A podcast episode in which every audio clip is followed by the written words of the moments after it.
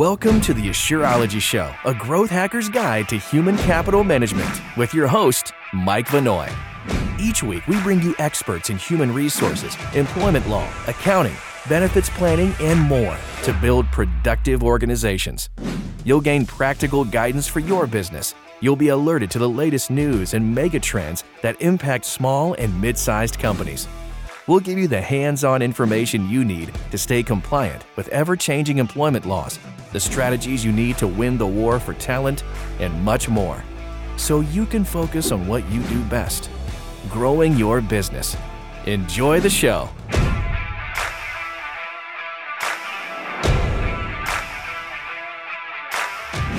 NACHA, Bank Secrecy Act, and money transmitter laws.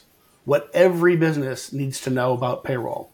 Hi, I'm Mike Vinoy with Assure, and th- this is an interesting topic today. So we talk every week on the show about compliance. Usually that's about tax compliance for payroll or H R laws. Um, this was one uh, where uh, it doesn't directly impact employers, but it indirectly impacts employers in the fact that they can't be doing business with a payroll company who isn't compliant in these three areas that we're going to talk about today. But if you're a C P A firm, you're an accounting firm, you're a, a, a regional payroll provider, you are anyone who is in the process of, of processing payroll, moving money on behalf of your client, then you really have to watch this show today because this directly impacts you. Uh, it, it, and there's a lot of change going on. So got a, I couldn't imagine a better guest uh, for today's show, Chris Bell. Uh, Chris is a regulatory compliance attorney with Assure. Chris has experience in money transmission, A M L and B S A. We'll get into those acronyms later, uh, and bank regulatory compliance.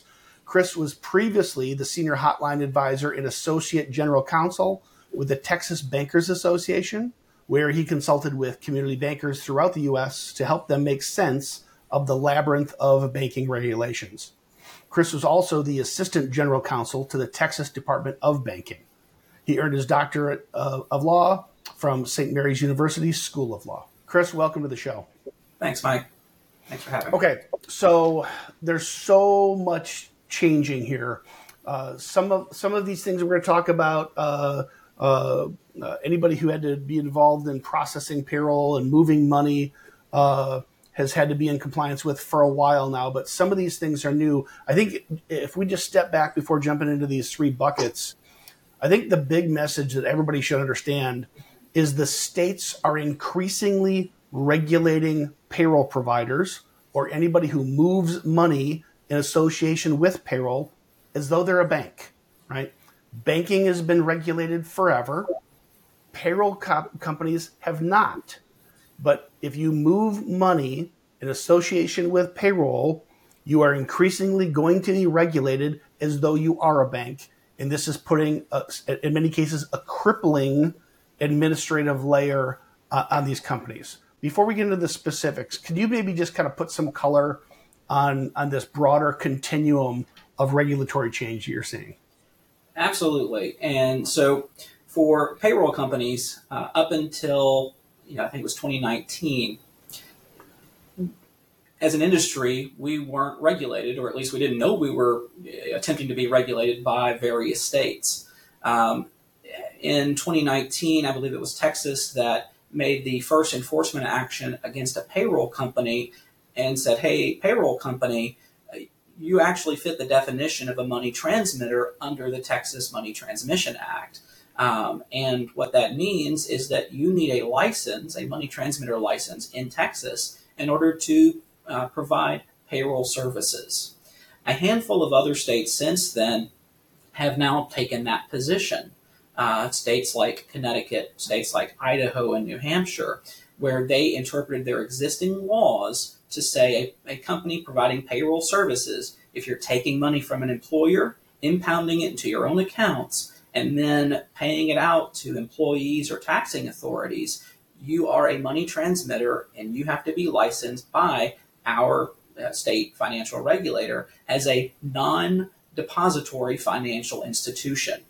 Uh, so fast forward a couple of years, and a group called the C S B S, that stands for the Conference of State Bank Supervisors, Um, they're the group that put forward the model behind um, all of the existing money transmission acts across the country. In twenty twenty, they were working on developing a new model law called the uh, Model Money Transmission Modernization Act, the M T M A. I'll be using that acronym kind of throughout here today. And in the M T M A, they actually took the explicit position that money transmission includes providing payroll processing services. And that term is further defined in the law uh, to essentially, uh, like I said, if you take money from an employer, impound it into your accounts, and then pay it out to employees or taxing authorities, you're providing payroll uh, processing services and need a license um, with any state that has adopted this model act and kept that provision inside. Uh, so that's where we are today. We have this model act that's sweeping the nation. Uh, at yeah. least ten to fifteen states have already enacted that M T M A in whole or in part. Uh, that's that's a kind of a uh, important thing to say, because I think it's Indiana adopted the M T M A, but they didn't adopt the payroll provider provision. Um, so what's really important for you know payroll companies to know is that where it used to be a one-off or a, a, a fairly unique thing for a state to say, hey, under our existing definition of money transmission, you payroll company are you know a money transmitter and you need a license. That um, you know, formerly fringe opinion is now becoming the majority opinion across the country. Um, okay. So it, it, what it has caused us to do as an industry is to actually step back and look at the laws across all fifty states and the territories, anywhere we move money, um, and say, hey, do we fit the definition of money transmission in this state? Um, if so, is there a clear exception in the law? Um, and if there's not, then you know we need to either get a license or get something you know on paper from the state regulator saying that we don't need a license where there's ambiguity. Hey. Chris, I'm, I'm gonna I'm gonna pause this right there because I, I want to spend most of our time on the M T L, the money transmitter laws, because um, mm-hmm. this is the thing I think that is going to throw. And this isn't just, I want to be clear, this isn't just quote unquote payroll companies. If you're an accounting firm providing payroll services for your client, you might be using, say, Intuit's software, but you are you are impounding funds, you're holding funds, you're transmitting funds.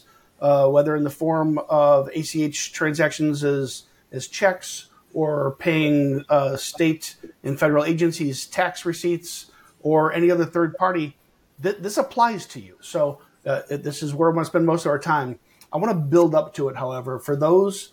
So I think people in the payroll provider business, uh, the traditional payroll companies, they know this, but I, I think it's really important that the the, the average entrepreneur understands a couple other concepts around NACHA and the Bank Secrecy Act, uh, sure. because it's really critical that they do business with some with someone who is in fact compliant. So let's start with NACHA. Could, let, uh, for, let's maybe start with maybe just a definition. What does the acronym stand for, and what is it, and what's what's changing that everyone needs to understand?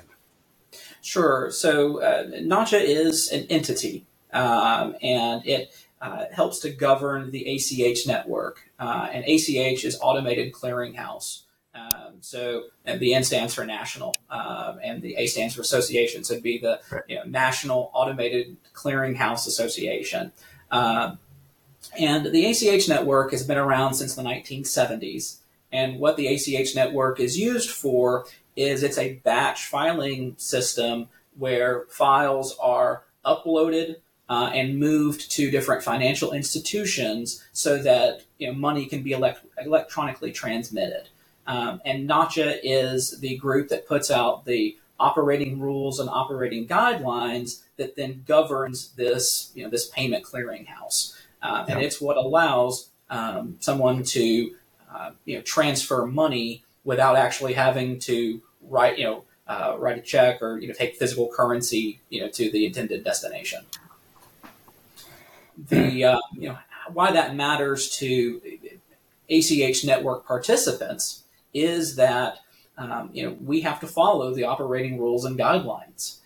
While you know every year uh, the operating rules say that we have to have risk assessments and audits to show that we're uh, uh, complying with the rules or what we need to do to remediate any issues so that we can be- become compliant.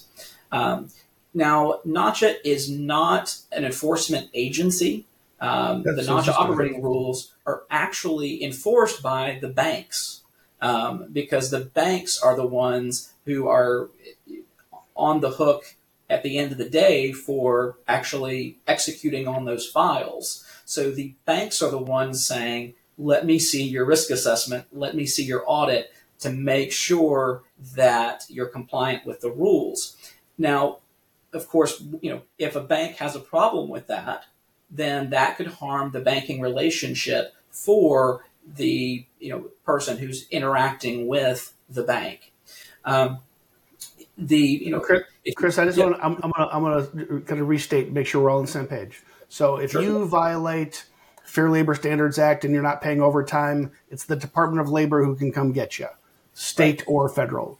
If uh, you're discriminating uh, employees or candidates based on race, gender, something else, it's the E E O C that can, can, can come get you.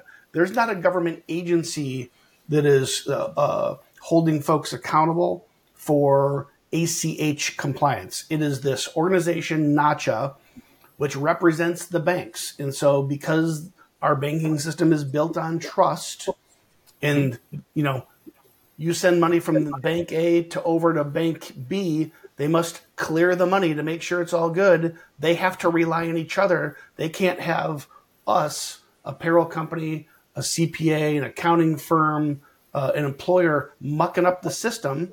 So therefore, you must be compliant. Otherwise, they won't work with you. And it's the banks that kick you off the system, not the Department of Labor, not E E O C, not the F B I. Do I have all this right? Yeah, that's right, Mike. Um, you know, the... The banking system is built on trust, and trust in this context is built on uniformity.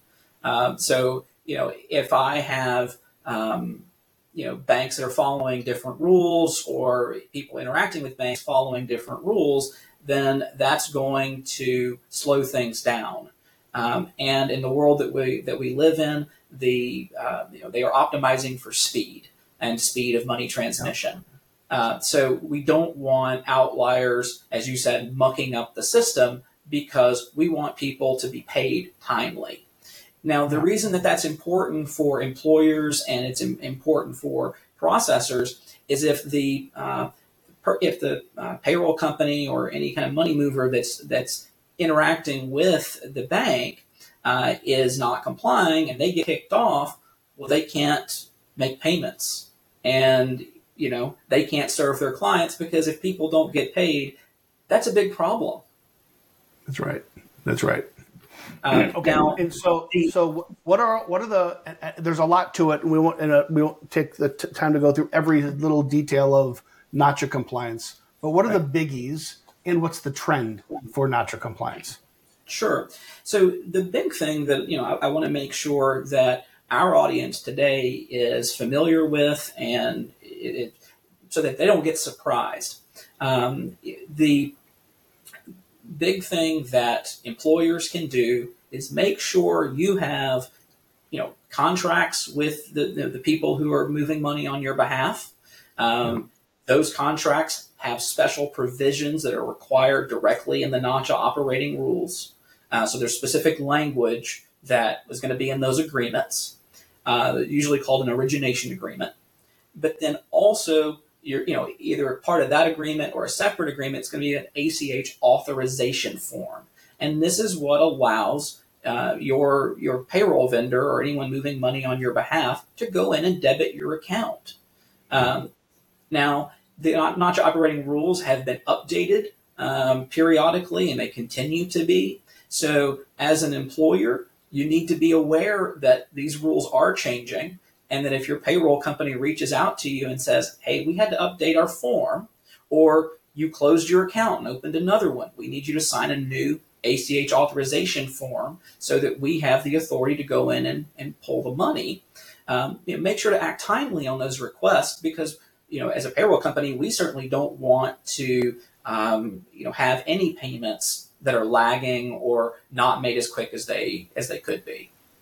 Um, That's right. The you know new thing um, that is kind of trending right now in A C H compliance is a concept called nesting, um, and what that actually means. If you think of the example of those little bitty Russian doll toys um, that you know that they used to have, where you take the doll apart and inside there's another doll, and then so on and, and so forth. That you know that concept, that analogy has been operationalized called nested third-party senders. Third-party senders is a fancy term for intermediary. That you know you have the bank on one side, you have the employer on the other, but the employer has hired a company like Asure to do their payroll, to move that money. So Asure is called a third-party sender. We get directions from the employer Uh, that we then forward on to our to the banks that we have partnerships with, contracts with, and we stand in the middle. So if, and this doesn't happen, but if a company like Asure was to hire, say, another company to act on our behalf uh, that doesn't have a contract with the financial institution, with the bank, then that, that additional middleman would be called a nested third-party sender. Um, this actually matters, you know, where the rubber meets the road, because it's a whole lot of work for the banks. And most of the bigger banks are saying, we don't want to play that game. We're not going to have nested third-party sender relationships. Um, you know, so what has, is happening in the industry right now is that a lot of contracts are being reassigned. A lot of new A C H authorization agreements are being signed so that we can eliminate the middleman. So if your payroll company is contacting you saying, hey, we need you to sign this uh, so that we have direct authorization, that's probably what they're doing, is they're trying to eliminate this nested third-party sender relationship so that things can keep rock, rocking along. And of course, those are not, you know, not requests that you want to ignore. So Chris, I imagine uh, for the big payroll companies, I'd say Asure is one of those, this is an expensive pain in the butt, but reasonable to pull off. This gets a lot harder for smaller regional payroll companies, and maybe hardest for, I'm envisioning, you know, uh, something like one hundred thousand C P A firms across the country, just a straight up accounting firm, a bookkeeping firm who provides payroll services for their local clients uh, who who really have relied on these third parties to move money. They're not going to be able to do that, or they're not going to be able to do that as easily going forward. Is that safe to say, or am I, am I being melodramatic there? No, I, I think your your warning there is both prescient and reasonable. Um, you know, essentially, the the operating rules have been tightened up to make sure that these third party relationship uh, and you know third party systems are identified and clarified. Um, you know, so that we can know, you know, all along the chain who is moving money and, and who's taking possession of funds and and just you know yeah. all the actors in, in the game. Um, yeah. And yeah, as as we get to a situation where, um, because there has been clarity around these roles and responsibilities, you have banks responding saying, we don't want to be a part of that. It's going to make it harder for companies that rely on those you know, nested third-party sender setups to get banking relationships. Um, and, you know, if, if they're not Uh, successful in finding and identifying those relationships and securing them, what they're going to have to do is partner with, you know, a company that can, um, you know, eliminate the middleman and handle the money movement. So, you know, to alleviate, um, you know, the, the smaller players from, from having that burden and that responsibility. Yeah. Very good. All right. Um, anything else on NACHA that you think specifically C P As, accounting firms, Uh, small regional providers need to understand that's that's changing? One of the things that pops in my head is around tokenization of data. Sure, tokenization is a, is a big topic. Um, you know that has been getting you know that has gotten a lot of press you know over the years. Um, what you need to keep in mind, if tokenization applies to you or could apply to you, uh, you need to familiarize yourself with the uh, the triggers of that. It's uh, volume-based metrics.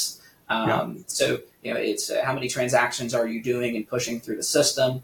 Um, and you need to look at your, your flow of funds to make sure you're evaluating that correctly, if you're moving money out of multiple entities. Um, and increasingly, uh, when you get your uh, risk assessment and your audits from your um, your auditors for NACHA, they're going to be asking that question, uh, I believe, starting this year. The firm that we hire to do ours has, has put it in their form this year uh, to start reporting on tokenization so that that can be then you know, reported to the banks. And, and if, for those of you who don't know what that means, so imagine you go to a website and you're going to buy something. You've bought something there before. Uh, they're not storing your credit card information. It is tokenized. It might be a bunch of stars followed by the last four digits of your credit card. They're, that website isn't physically storing it. It's a third party who's tokenizing the data. That's what we're talking about, where you can't store your client's bank information. So if you're a, a, a, a, an accounting firm providing payroll services, um, you can't store that banking information. Now, there's uh, Chris alluded to it. There are thresholds where you, if you're a, a, a you know smaller company, a smaller number of transactions, you don't have to comply yet. But I think it's safe to say, Chris, that the bar just low keeps on lowering. And yes. I would have an expectation. We don't, we don't have any commitment. We don't have NACHA hasn't published a, a, a, a statement or a date on this. I would have an expectation within the next two, three years, all businesses, all data must be tokenized. You can't store. You simply can't store bank information, period. It's not going to be just for bigger providers. What do you think about that? Well, I, I would agree uh, just in principle uh, to that statement, Mike. If if NACHA doesn't do it, states will. Uh, you know, another thing that's sweeping through the country right now are you know different financial privacy acts, uh, different right. uh, you know privacy acts just in general. Um, you know, the the one thing that I, I wanted to to make sure I mention here. Uh, I was actually having a conversation um, with one of our V Ps on information security, and we were talking about all the different ways that financial information is stored, not just in an A C H file, but you know, how are you corresponding with your customers? How are you capturing that information? You know, right. in your in your SharePoint or your Outlook, do you have a whole bunch of account numbers or you know personal uh, you know. P I I, which is personally identifiable information, is that information just kind of resident on your system? Um, you know, these are kinds of questions that, um, you know, we need to be asking ourselves all the time. You know, what information do we have? Where is it? What safeguards do we have in place? And in this, you know, that recommendation actually goes for everybody. Uh, because if you have information about other people, largely, the states are coming after that in these new privacy laws and saying, hey, we need to make sure that you're doing proper safeguards to keep people's information safe from hacks and scams and, you know, um, all the different threats out there. Right. Um, okay. So, uh, Chris, what, what would be a good resource for folks to go to? You know, we could, I, I think I want to wrap on NACHA because we had, so I really want to spend more time on these other topics. Um, mm-hmm. Is there is there a good website or a resource that people can go to to understand what are the NACHA requirements to therefore determine whether they are or are not compliant? So NACHA is a paid service, and it's an association. They put out um, you know a, a new version of the NACHA operating rules every year. Um, you know I would encourage everyone who's a NACHA you know or A C H network participant to sign up with NACHA to get a copy of their uh, rules and guidelines. Uh, you know, each year they have lots of um, let's workbooks and things you can purchase on different roles. Uh, you know, third-party sender relationship. You know, I, I personally have you know uh, on my desk a excuse me a copy of their third-party sender uh, guide that they that they put out. Um, also, they put out quarterly webinars to alert folks of changes to the NACHA operating rules, uh, to let people know that potential changes are coming and when comment periods are. Um, I'm on all of those calls uh, as as I represent an A C H network participant.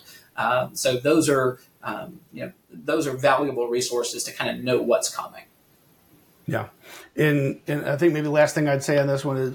I, larger providers, I think this isn't news. Um, I think the people right. that, are, that are at risk of getting caught flat-footed here, you know, I'm really speaking to right now, it's C P As and accounting firms providing payroll services to your clients. You might only provide payroll services to twenty or fifty or two hundred clients and might not think this is big and this doesn't apply to me. And you're probably right. For the last however many decades you've been doing this, you've got to comply now. The, the rules are changing whether you're aware of it or not. Let's move on to the Bank Secrecy Act, B S A. Uh, a couple big acronyms that sit underneath the Bank Secrecy Act: A M L, anti-money laundering, um, and what's my O FAC. Other one? O FAC. O FAC? O, o, o, o, O FAC. Yeah, that's so, the Office of Foreign nope, uh, Access Control, maybe. Um, you know, it's it's not an acronym I unpack very often. Um, so, uh, oh, you know, when you're and, and and their acronym is K Y C, Know Your Customer, right? Uh, actually, that has changed. Uh, so okay. It used to be K Y C, uh, and then under the um, B S A A M L law uh, revisions over the last few years, now it's actually called C I P, Customer Identification Program. Uh, so. Okay. So let's let's this is let's kill the acronym soup part of the conversation. Yeah. To, to explain to now, this applies to employers too, because you're going to have to comply with mm-hmm. a payroll provider's process. Yep. Um, but again, C P As, accounting firms, payroll providers, anybody who's touching money and uh, touching data, banking information, what is it that we need to understand uh, in this area? Okay. So the major thrust of A M L, B S A, and O FAC, okay? First, you have to keep in mind, we don't want to do business with bad people. That, that I mean, that, that's where, that's how it boils down at the end of the day. Um, you know, you cannot do business with bad people. But in order to not do business with bad people, you have to know who the bad people are. So that means you have to know who your customer is. Um, yeah. So... The A M L, B S A laws and regulations and rules uh, put out the um, you know the major components of an A M L, B S A program, and they say, hey, uh, you know, anyone who is to whom this, these laws are applicable, you have to know who you're dealing with, you have to verify their identity, uh, and there's lots of third-party resources out there that that can help you with that. But the rules define certain information that you have to gather from all of your uh, all of your customers to make sure that those people can be properly vetted or sufficiently vetted to meet the requirements under the regulation. Uh, things like, of course, their name, their um, E I N, or if they're sole prop, their social security number, their uh, formation documents to make sure that they are. Right. You know, that, that that the entity has been born and it's a, you know, a, a legitimate going concern. It's not just kind of some kind of shell company. Um, this information um, can be loaded onto third-party resources uh, like LexisNexis, for example. Uh, I know Walters Kluwer also has these kinds of resources, and there's lots of different ones. I'm not endorsing any anyone in particular, but a lot of resources exist to where you can upload this data to have it screened against all the you know, applicable and available databases. Uh, and one of those includes the O FAC lists. And the O FAC list, if, if you take our basic definition, if you can't do business with bad people, and O FAC basically says you cannot um, move blocked property for blocked persons. And what that is, is O FAC goes through and they, they've identified uh, certain foreign actors to say, these people, right now at least, at the present moment, are blocked persons, which means you cannot help them move money or property on their behalf. You just can't do it. And if, if they catch you doing it, I don't know, I think they lock you under the jail or something. I, you know, you just don't want to yeah. do it. Yeah. Um, And it's easy to avoid if you're collecting the proper information and screening your customers. Um, for those of you know, for those of us who uh, the B S A laws are applicable, you know, we have to have a B S A compliance officer to oversee our program. We have to have a written B S A policy that talks about all of these things. Um, I tell people, remember, it's not a one and done thing. Um, you know, especially if you're processing payroll. You know, I took your information when you first came on board as a client, but if I process your payroll every week or two, every time I process your payroll, I'm basically telling the government, hey, I'm not doing business with bad people. The people are still good people, or they're not on the on the naughty list. So mm-hmm. It's an ongoing commitment. It's an ongoing screening. One of the one of the things that your um, auditor is going to look for, it's actually called independent review in B S A, is they're going to be looking for your customer due diligence program um, and your transaction monitoring program. Are you on an ongoing basis making sure that you're still not doing business with bad people? Um, and um, I mentioned the independent review. That's another requirement of the B S A uh, regulations, that it's, and it's not defined, the time period's not defined in the regulation, but in the exam manuals, you'll see that every twelve to eighteen months is expected uh, behavior. So, um, you know, people to whom B S A is applicable, you need to do an annual risk assessment that is defined, and then you need to have an independent review every twelve to eighteen months so that um, you can show that you're you're following the B S A laws. Now, Chris, Chris just, just thinking about this his- historically, so I think I think the the A M L, the anti-money laundering stuff, goes back what into the seventies, right? Because you, yeah. you, I mean, you, you can imagine the U S government doesn't want to make it easy for crime syndicates to to launder their money from this bad operation to that bad operation. Hey, I just set up a shell company, and the money comes in there, and it comes out in the form of good W two payroll to a bunch of bunch more bad people. The money is now laundered, right? Um, right. Uh, enter nine eleven, and all of a sudden it's not just crime syndicates for money laundering, it's terrorist organizations. How do we make yes. sure money is is clean?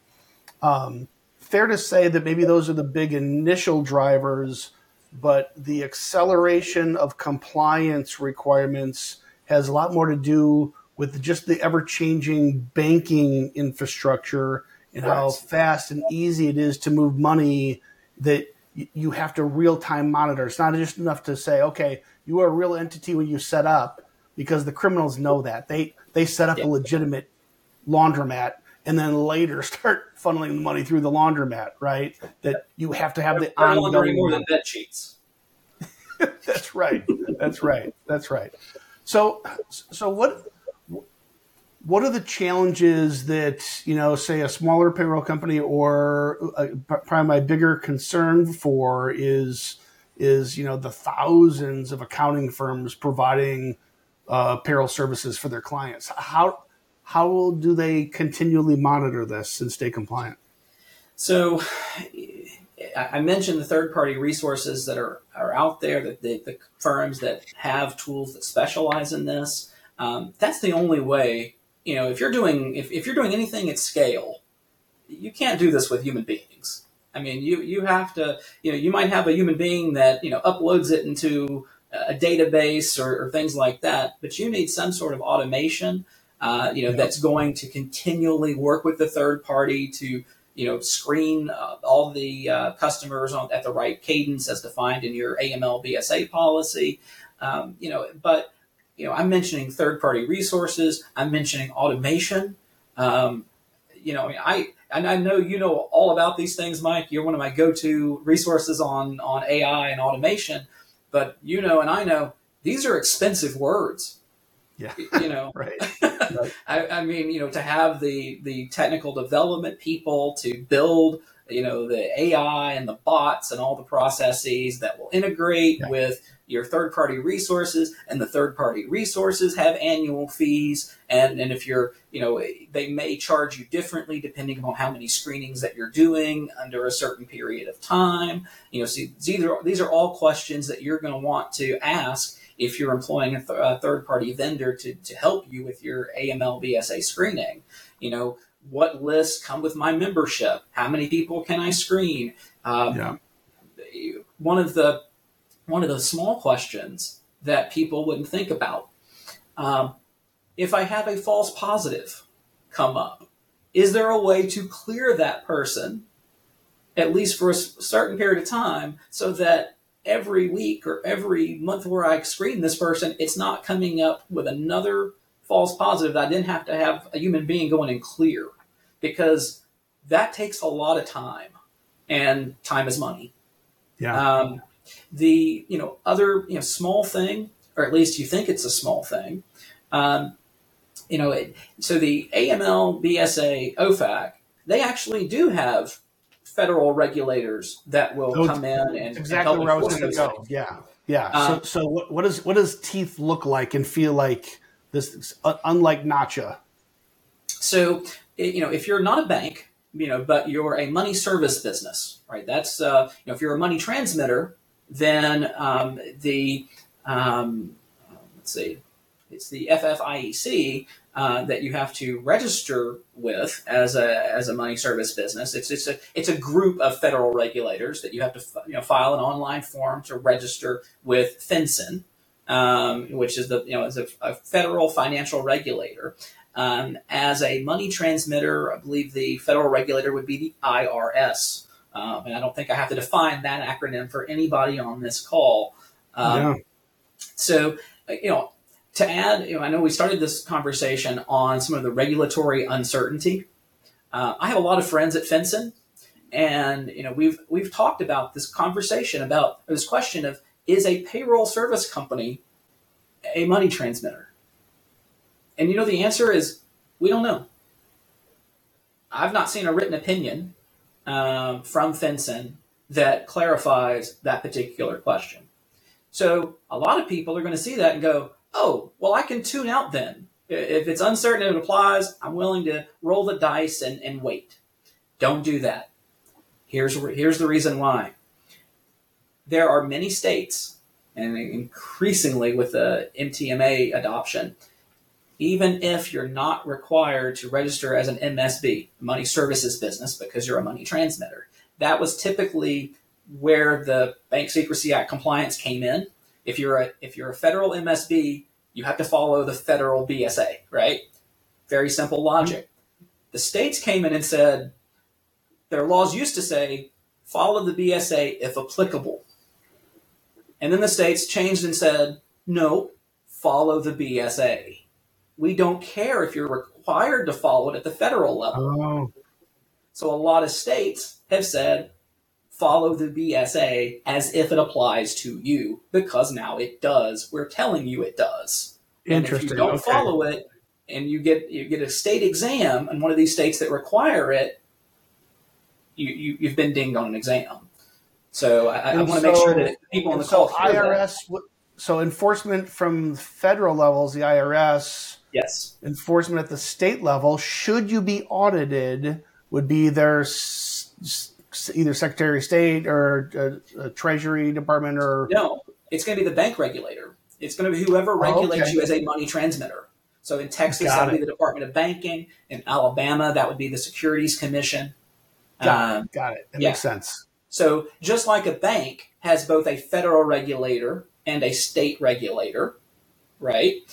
A money transmitter, um, you know, Assure, for example, um, is re- is registered with... Uh, with FinCEN uh, under our uh, operating company, Assure Operations, which is the uh, you know our operating company that holds all of our uh, money transmission licenses. We're registered with FinCEN because we did out of, out of an abundance of caution. Um, you know, talking directly with people at FinCEN, the answer was, I don't know, but our banking partners expected to see it. Our state regulators were, they expected to see it, but at the end of the day, they didn't really care. Um, of course, we're already doing all of the compliance things necessary to have, uh, you know, a, a uh, stellar B S A program. So in our analysis, it, it didn't hurt to go ahead and get registered. Um, and it removed all doubt and all risk from our portfolio. So that's why we made the decision to go ahead and do it. Um, but, you know, to your point, as we get examined by our state regulators, they look at our B S A program and our B S A independent reviews and risk assessments uh, to make sure that we're complying with the B S A, which they've incorporated now into their state laws.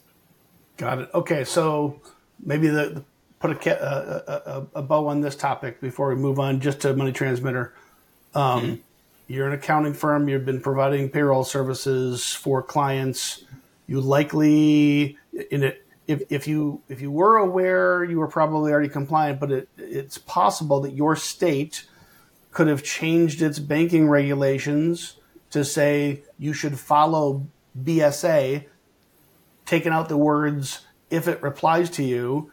And so now you you need to verify whether your state does require you to follow B S A. If so, you've got to go through all this anti-money laundering, know your customer stuff, proof verification. We won't get into all the details of the how to do. That's different different topic. But it, it, again, and I'm not trying to be melodramatic here, but it's our, it's my opinion. There's a lot, there's thousands probably, maybe it's tens of thousands of accounting firms and C P A firms providing payroll services for their clients that are unwittingly not compliant. Is that right? Do you... I, I would agree. And, you know, I used to give a lot of uh, trainings in, in, in former roles about B S A and about, you know, different compliance topics. And the thing that I would always tell people, and I, I think it was Mark Twain who originally said it, but, you know, don't believe everything you read on the internet. Uh, it's not the things that we know that hurt us. It's the things that we know that just ain't so. Yeah. So yeah. For years, there's been this idea about compliance. Oh, that stuff doesn't apply to us. Right. And the regulators have stepped in and said, oh, but it does. And here's the kicker.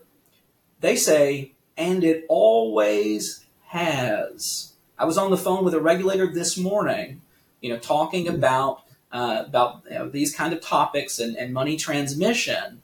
And I was asking uh, him directly, you know, the question, when did your state interpret its uh, money transmission laws to include a payroll company? And his reply was, we've just never gone after them. It's always applied. We've just not gone after them. So please keep that in mind.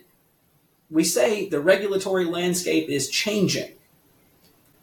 But we're only saying that because we were operating under the assumption that yeah. the regulation never applied to us. It, in some cases, absolutely black and white, regulatory framework is changing. In other cases, because yeah. I think about states increasingly being handed unfunded mandates, they're searching for money, right? Mm-hmm. And so maybe it's not the uh, the compliance landscape that's changed, but the uh, accountability, right? It, it, it, it, it, it's not it's not the laws that have changed; it's the enforcement of said laws that's that's changing in some cases. Yeah, and no, that's that's absolutely true. Um, you know, the, you know, I, I'm personally one of those people that say, yes, the regulatory landscape is changing. Now, I can point to specific things like the C S B S updating the Model Act to explicitly define payroll, you know, uh, processing services and, you know, explicitly and expressly include it in the definition of money transmission.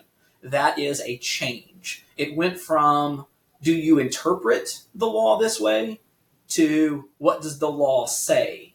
Yeah. You know, to go from interpretation to actual black letter law, that is a big change. Now, yeah. the, the net result may not change in particular states. Texas, for example, Texas, since twenty nineteen, has interpreted its law to include payroll companies as money transmitters. But now uh, Texas has adopted a version of the Model you know, uh, Act from the C S B S that takes effect on September first um, that now just clearly says. But Texas would say, we didn't, you know, we nothing changed. That under the old law, a mm-hmm. payroll company was a money transmitter. Under the new law, we made it really crystal clear that a payroll company is a money transmitter, but the need for a license was always there. That's how these interpretations are working. The two words that come to my mind scare the hell out of me, and you're not saying them, I am, uh, is retroactive fines. I mean, mm-hmm. if this is, if that's truly the, the how the position they're going to take, and this is. is not just a go forward problem. This right. is get your house in order as fast as you can, because theoretically they could come at you retroactively as well. The same as same as the I R S would in any other kind of audit, right?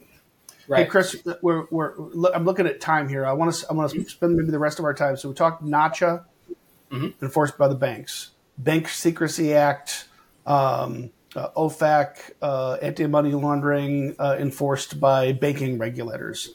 Mm-hmm. Federal um, and state. Yep. Federal and state. Um, let's talk money transmitter law specifically. Okay. Uh, and, and I want you to, th- th- again, I'm going to hit, hit it. Regional payroll providers, accounting firms, C P As, anybody providing payroll services, th- I want this to be a, a sledgehammer upside the head, because this mm-hmm. this is a this is a massive, I will call it an existential crisis kind of a change that you gotta gotta get your head around, because this the, the world is really really changing here. And if you're yep. an employer normally watching this show, thinking, okay, what are the latest H R laws? The person you entrust to provide your payroll services, whether local or, or or national, big or small, they also must comply here. So uh, start out maybe the de- uh, you, you set up at the beginning, what is this model law that has passed, and and the change that now explicitly says payroll providers? Sure. So. If you if you think back to where we were, you know, in the early days of payroll and in the early money transmission acts, the definition of money transmission, all it said was, if you accept a fee to take money and make that money available at another time or another location, that's money transmission. Um, that is a very broad definition. Yeah. If if I told you, hey, Mike, can you take this five dollars, you know, uh, you know, next time you see our coworker Scott and give it to him, can you can you do me that favor? And you go, sure. And but I but I give you a ten, and I say, I don't have change. Can you just make the change? Give him that five bucks. I'll let you keep the other five. Well, now you've accepted a fee. That's potentially licensable money transmission under the standard broad definition of money transmission. It's hyperbolic, sure. Would it ever happen? No, I would never pay you five dollars to get five dollars back. But uh, and, and I like you, Mike, but still, I'm, I'm kind of cheap. So there you have the very broad definition. Taking money, paying it out to other people, and you do it for a fee. Does a payroll company fit into that? Sure. You know, but so does everybody else. So the question became, to the individual regulators, individual departments of banking and different commissions, Mister Regulator, do you want to regulate this particular industry? Um, and increasingly now, states have kind of stepped in and said, yeah, we'll regulate payroll. Um, and then you had, uh, you know, this sort of sporadic, one state here takes an enforcement action, another state does another one. And we started kind of getting this feeling of, huh, maybe this is a start, this is the start of a seismic shift. Fast forward to, you know, twenty twenty and twenty twenty-one, the, the group, the C S B S, the Conference of State Bank Supervisors, when they were looking at, hey, we as regulators are dealing with a changing world. Now we have same-day A C H, and now we have, you know, um, these different players, these different services and crypto and, uh, you know, all different kinds of stuff. We need to update the law to appreciate the twenty-first century. So they have put out the Model Money Transmission Modernization Act. And in the M T M A, they have now, in the definition of money transmission, they, they kept the broad definition, but they said this term includes payroll processing services, and then payroll processing services is, is further defined, and it's it's payroll. I mean, you know, everything you think of payroll. If you take money from an employer and you pay it out to an employer or taxing authority, that's payroll processing services, and that's money transmission. You need a so, license. So to be clear, this isn't just Assure, A D P, Paychex, the big payroll companies. No. If you are uh, uh, not maybe not even a C P A, you're an accounting firm, provide bookkeeping services. You use uh, Intuit to process payroll for your client. You impound their funds. You move those funds to their employees.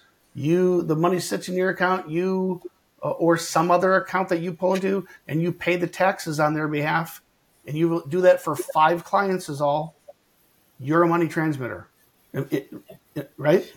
You have to look at the laws in the individual states that you that you operate in. The other thing that I want to make clear, you know, for the audience today, and I know I know you know this, Mike, because we've talked about it. This is a model act. It's a template. It's color by number. Does that mean that every state adopts the model act the way it's written? No. You know, what is the you know what is the benefit of having you know all of this uh, stuff when there's no uniformity? Uh, I, I don't really know. um, you know, but it supposedly makes the regulator's job easy, so that's what they did. Um, but you have to look at what states do I operate in? What, you know, what does that state say about how they define money transmission? Do they have exemptions or exceptions? If so, do they apply to me? You know, you mentioned five clients, right? You know, is there a de minimis exception in the law? Does it say this only applies if you do X number of, or more than X number of transactions in a year? You know, you, you have to look at the law and see if it says that.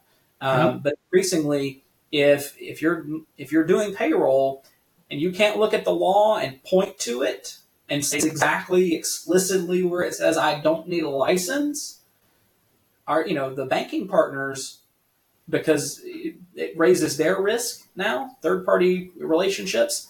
They're increasingly saying, you prove to us why you don't need a license or else you can't bank with us. You know, so that's a real world effect of a lot of this stuff. Um, yeah, that's interesting because the so much of the compliance that I think of day in that day out about employers, it's about more H R laws, leave mm-hmm. types, overtime, minimum wage, and there's clear government agencies that enforce this. Going back to the, the top of our conversation, the banking system is developed on trust, and these banks, they're in a lot of ways they're creating the self-enforcement. If you want to, if you want to play in this system, you got to play by their rules, even if it's not necessarily enforced by some carved-out federal agency. Yeah. Well, I mean, money transmission licensing is a, is a little bit it's it's an and or. Uh, situation where money transmission licensing and laws are enforced by the states, but then mm-hmm. also the banks, right. because it increase it because it affects their risk as they're doing due diligence on their clients. Right. It's a part right. of their analysis. Um, so you know, even going back to when we talked about FinCEN registration at the federal level for money transmitters, you know, the banks are now kind of getting wise and saying, are you registered with FinCEN? And if not, why not? Um, so it, it, it does, as you're saying, it, it has both a regulatory enforcement aspect, but also an industry enforcement aspect with the banks. Chris, I, I, I know it's different by state. Mm-hmm. So there's no black and white answer to share in a show like this, but can you just kind of paint a picture what some of the broad categories look like? And I'm, and I'm, and I'm thinking... It's uh, it's the obvious license in and of itself. It's uh, uh, acceptable places that you stick that money, you know, certain funds and, and, and where the yep. money can live. It may or may not include uh, bonding and insurance and personal assets. There's there's a whole bunch of things that are that commonly apply here. Can you can you kind of sure. take us through the most common ones? Absolutely. Uh, so the the first thing I would say is never think about licensing as a one and done deal. It is an ongoing commitment to get and maintain a license portfolio to cover all the jurisdictions in which you operate. Um, now, getting the license and keeping the license do require some of the things that you were mentioning. Well, actually, it requires all of the things that you were mentioning. Um, from an accounting perspective, you have to have audited financials. A lot of smaller non-public companies, they may not have audited financials. Um, but if you're a money transmitter and you have to get licensed, now you now you will. Um, surety bonds. That's, you know, I don't think that we operate in a single state that requires a license where a surety bond is not necessary. Um, and these surety bonds run anywhere from tens of dollars to two million dollars on volume, depending on uh, business side, assets, and, and net worth. Um, there's net worth requirements. That's also uh, you know another uh, requirement you know for uh, you know, getting and keeping these money transmission licenses. Um, you know, there's a there's an aspect of net worth called tangible net worth that also applies. So that's your net worth minus your goodwill and other intangibles. Uh, and I've seen a lot of entities get in trouble for you know not maintaining the proper tangible net worth, even though their net worth was sufficient. Um, you know, there the thing that I kind of blanched at when I first saw it in, in getting and keeping a license is the amount of information that Um, qualifying individuals and business owners uh, that are, that are licensed have to disclose and keep updated. Um, mm. You know, if if you have a change, uh, you know, in your corporate address and you don't update it timely, you can get fined for that by various states. It's ridiculous. Um, you know, I, I get it, but at the same time, if you're one person on a staff of I don't know, twelve that's handling compliance in addition to the six other jobs that you have when you're working in a small business, you know, right. You got to be aware of that kind of stuff. Um, permissible investments. That's another yeah. big one. You talked about where we can put money. Uh, the general rule on permissible investments is very simple. Uh, you have to have enough assets invested in specific types of accounts or investments to stand good for your total outstanding money transmission obligation across the U S, even where you don't need a license. That's another kind of key thing that some people forget, um, you know, because, um, you know, California right now doesn't require a payroll company, at least to my knowledge and my research, a payroll company to have a money transmission license. But I still have to count the money transmission obligations that I have in California against my permissible investment requirement to show that I have enough assets to cover that in case something happened. Um, so if I'm so if I'm a small uh, accounting firm providing payroll services, I probably and and I am a, a money transmitter, so I'm I'm impounding funds from my client. They're sitting in my account, um, and then I disperse those funds and I get a fee. So I'm a transmitter. Where are the areas that folks can get in trouble for permissible investments? Because I'm I'm guessing you get into this business for float, right? You want to earn yes. interest on that money, and right. so uh, you know, I, I, I don't I don't I don't pretend to, to, to know the answer. So so where do people stick the money most commonly, and how does that maybe get them in trouble? Sure. Well, I mean, you know, you're you're going to want to invest that money. Right, because it, up and up until recently, bank accounts were paying bupkis. Uh, you know, so you want to invest that money, so you're earning even more money on it. Uh, and of course, how do you maximize your returns on investments? You take more risky investments. Um, you know, and and you know, I'm, I'm talking you know really high risk in, in investments here. I'm talking triple B bonds. You know, uh, but under the the M T M A, the Model Act that all you know every you know all the states are seem to be adopting. Triple Bs are not acceptable categories of permissible investments, um, you know, unless, well, I was going to say, uh, unless they fit in some other bucket um, that they certainly won't qualify because they're triple B. Um, and so that's a that's a change in the investment policies uh, that I think a lot of companies are going to have to make when the permissible investment requirements apply to them. Wow. Okay. okay. All right. So All right, permissible so- investments. Uh, Bonds, personal assets, disclosures, the licensing itself. Any other big buckets here? Let's see. Um, so you're going to have to be uh, foreign qualified in all the foreign jurisdictions in which you're moving money for in order to qualify for licensure. So getting those foreign qualifications and renewing those on a timely basis. And what uh, does that mean? For, what, so, what is it? Uh, Let's say that you are a, you formed your company as a corporation, but like many corporations, you filed in Delaware. So you're a Delaware corporation, but you do business in Texas. So you have to register with the Secretary of State in Texas to say, Mister Secretary of State, I'm doing business in Texas. Uh, please, you know, please accept this application and let the world know that I am in good standing in Texas. Got it.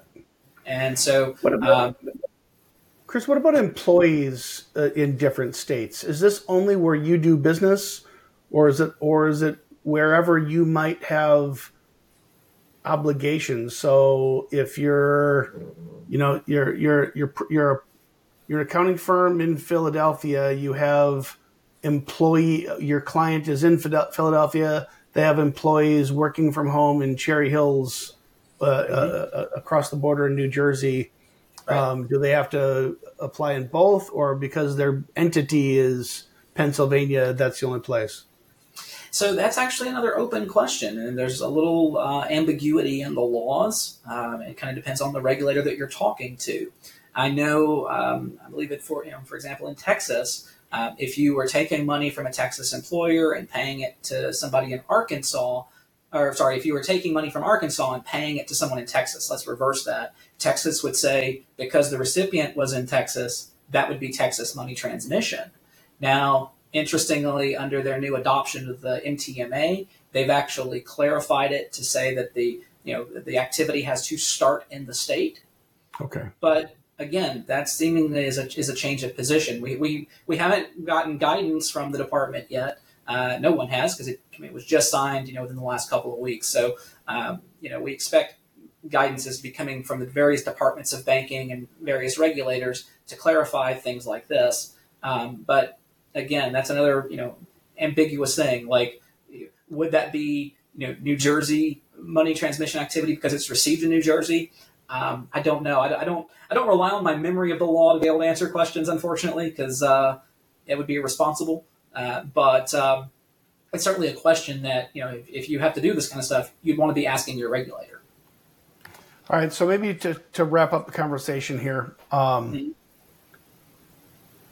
the, the it's the banking network itself that that uh, enforces NACHA rules. It's mm-hmm. federal and state regu- banking regulators that uh, implement the Bank Secrecy Act, uh, anti-money laundering. Um, for money transmitter law, what what is what does enforcement look like? Who does it? What bad thing happens to someone who is out of compliance, whether on purpose or accidental? Okay, so state money transmission laws are governed by the state. Um, they all provide for examination by the various regulators, so that the regulator will come in. Uh, and examine, you know, your systems, examine how you do business to make sure that it's it's congruent with their laws and you're compliant. Um, and then if you're not compliant, you can be looking at fines, uh, you know, on the, you know, on the low end. But you could also, depending on what laws you violate, they could run you out of business in that state. You know, they could say, you know, hey, you're not compliant with our state money transmission laws, and because of that, you cannot, you know, move money in our state, you know, because we're going to take your take your license away. Yeah. Uh, and depending and, on depending on how your business is set up, you know, and also keep in mind, if you have an enforcement action by one state, you have to disclose that to all the other states. So if you get run out of business in one state, it might be the house of cards or the dominoes that start falling over. Chris, the, the, the goal of this show is just to provide the very best information we can to small businesses, to accounting firms, uh, uh, all around issues around payroll H R. Um, my intention is not to scare anybody. I think, and I've been in some way or another related to this industry for, call it, twenty-five years, this is probably the biggest, scariest issue that I've seen around compliance on the provider side. Um, and when it's the big federal, big national companies, you know, publicly traded company like an Asure, an A D P, a Paychex, fine, whatever, we can we can handle it. The thing that probably worries me the most is is the tens of thousands of C P A firms, accounting firms, just providing good old-fashioned payroll services for their for their bookkeeping and their tax clients, because there's obviously uh, a tight relationship there to the, to those other functions. Um, right. Without unduly scaring this audience, you know, what what what's your what's your word of caution about how serious people should be taking this, and maybe, you know, specifically what should they be doing to begin their investigation to to, to make sure that they are now or will be compliant? Okay. So let me let me take that question apart. First, you know, you, you said, you know, without scaring folks, you know, and basically talk about how important this is. I can't yeah. do that. If I were if I were in the shoes of representing a small regional company that's five to ten staff members and they're moving money in more than two states, I, I, I'd, I'd be looking at this going, I'm not sure we're going to survive this new regulatory regime. Um, the way I talk about it, and you've heard me, Mike, we've talked about this personally, is that these new laws and these new interpretations, they're raising the table stakes to participate in this business. And I'm afraid, this is personal, this is my own personal opinion, that this is going to force dramatic changes in our business. Um, and the, if you're a smaller player, um, whether you play the game or how you play the game in the future is going to be different.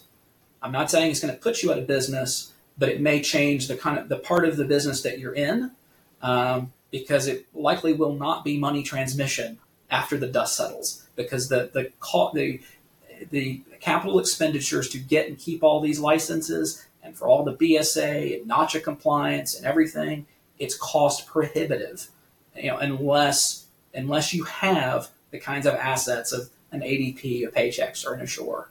So I, unfortunately, being honest, which is the only way I know how to do, I can't do that without being scary, because I would be scared if I were in their position. Now, here's here's the actual plan. And this is exactly what I've done, you know, in, in my practice. First, sit down and you ask the question, where are we operating? Where are our clients? What states are we in?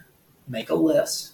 Then go to um, N M L S and their resource center, or go to directly to the state, which is preferable, and look to see, do I need a license in this state? And if so, you know, how do I how do I go about getting it? Um, one word of caution I would give is, you know, in our in our free information age, right, it's easy to go to third-party resources. There's so much change around these topics right now. Don't trust the third-party resources. Just don't. They're outdated. You know, I, I saw things that were published a couple of months ago that I'm mm-hmm. like, oh, that's that piece is no longer accurate because that state has now, you know, passed the M T M A.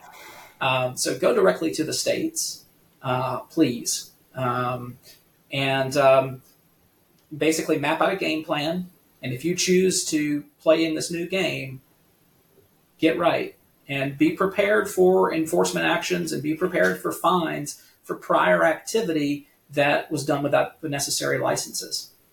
Yeah. Um, so, uh, Chris, I appreciate that. I mean, it's a sober message, but I think it. I think that's what it is. This is uh, this is the yeah. change that we haven't seen before.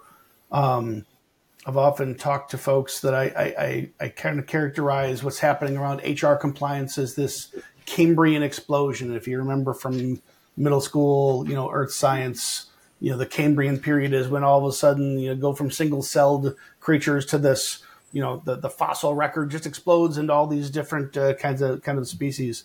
Uh, right. For the last, call it seventy, eighty years, um, you've had big federal laws, Fair Labor Standards Act, Civil Rights Act, Title seven, uh, uh, OSHA for workplace safety, um, uh, big federal acts. The the what's the, the what's happened in the last ten years, but just in the last, I'll, I'll say, just on fire accelerating since, I'll call it COVID, um, is states implementing their own versions of these federal H R laws, mm-hmm. and we're just seeing the same thing happen now in the banking world, and which yep. now touches payroll. And so there's this, again, this Cambrian explosion. This is not as simple as the B S A, the Bank Secrecy Act. How do I know who my customer is? How do I stay compliant with this federal thing? When every single state has their own version, I maybe do business in a couple states. I certainly have customers in different states. They, those customers have employees in different states. The the level of complexity is just, just kind of through the roof here. So Um, and I mean, I, I'll tell you, you know, just on that, right? Um, you know, when we have states that are adopting big laws, Um, you know, I, I, I've spoken to a lot of people on the concept of gun ownership and how gun manufacturers, they will will try to comply with California regulation because it's the quote unquote the toughest in the nation, and you you kind of gear toward the toughest. In money transmission, you know, there's certain elements that we can do that in, things like net worth, you know, and, and things that we can do that for, but we can't do that for everything, because what has, you know, a, a, Texas has different notice provisions than uh, than Idaho, uh, you know, and Virginia. So you have to be familiar with both the the um, requirements themselves in all the different states, and make sure that what you're doing um, caters to all of them in, in which you in which you hold. Yeah. Chris, I'd love to have you back on the show to talk more about this as, as this topic continues to unfold. Um, I hate ending, ending this on, on, a, on a such a doomsday kind, kind of a kind of a kind of a note. I, I what I think I think maybe the way to look at this. So much of our I think day in day out audience of the show is uh, the entrepreneur, and it's the owners and executives at small and mid-sized companies. This is all for you. It really is. Um, this is to pre- to help prevent employers and employees from getting screwed, right? From from the bad guys either laundering money, stealing money, stealing identities, rerouting uh, uh, uh, bank movement. Hey, you know, when when money movement used to take forty-eight hours between banks, uh, there's a window of time to catch the bad guy before the money was gone. In a in a world where money transmission is is increasingly headed towards real time, um, when the money's gone, the money's gone. Yep. And so the, this framework, this tapestry of, of, of laws, I, I, I suspect one day will simplify once again as a new standard gets set. But until that happens, we're going to be in a really complex tapestry of, of regulations, uh, and, and they're all aimed at, at, at protecting employers and employees. So uh, puts a, a bigger burden on Uh, C P As, accounting firms, payroll providers than ever before, but uh, better to know uh, and do your best to comply than to not know and suffer the consequences. Chris, anything you'd want to say in closing? Um, no, I mean, I want to thank you for your time today, Mike. Uh, you know, I'm, I'm happy to come back. I'm happy to have a conversation with you on or off camera anytime, anywhere. Uh, you know, but, uh, you know, I hate to leave people with, uh, you know, with a down message. Um, unfortunately, this is just one of those things that I just don't know. I I, th- I think business owners, and especially the businesses that you know, to which these regulations apply, they need to hear this message. They need to be evaluating their own businesses, making sure that they're doing what's necessary to stay in business. So, as you're saying, at the end of the day, this is all about the employer and the employee. And if the employer can't trust a company to pay its employees, then, you know, that third party company is not going to be in business for very long. Um, you know, right. I know we we really appreciate all the customers that we have. We, we you know, we thank them for entrusting, uh, you know, their employees' paychecks with us. Uh, and that's why we're being so aggressive at, at getting and keeping licenses and making sure that we're, uh, you know, playing the game by all the changing rules, even the rules that conflict with the other rules. Um, you know, because at the end of the day, we want our clients to have, uh, you know, to have confidence uh, and to have trust that their employees will get paid and paid on time. Yeah, well said. Chris, enjoyed it so much. Thanks to everybody for joining us today. Uh, such an important topic and uh, tough news, perhaps, for some. Uh, if you're an employer, just make sure you know who you're doing business with and they're staying compliant so that uh, your employees can trust you and no one's paycheck ever gets messed up. Until next week, thanks to everybody else. Thanks, Chris. We'll talk to you soon. At Assure, we build human capital management software and services that help ninety thousand companies like yours attract, develop, and retain great people. Our low upfront costs and affordable subscription model allow you to save cash to invest in things that drive growth, not overhead.